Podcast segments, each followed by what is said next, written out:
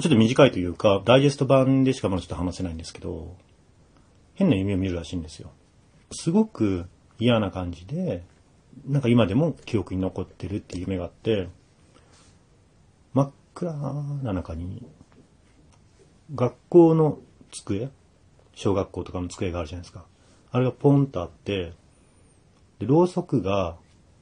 7、8個ぐらいその上に立ってるんですよ。で、そこにパンとこうスポットライトみたいなのが当たってて、ナレーションが聞こえるらしいんですよ。私は4歳の時、お母さんに殴られました。で、そしたらロースがふっと消える。で、また、私は10歳の時、自転車で転んで腕の骨を折りました。そしたら、ふってロスが消える。そういう嫌なことを言ってロースがふっと消えるんだけど、それは確かに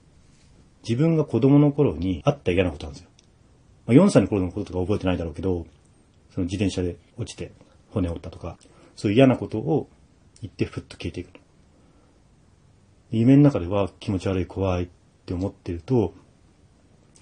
次第に未来のことになっていくらしいんですよ。私は30の時病気になりましたとかね。で、それが、その夢を見た後に、確かにそうなったらしいんですね。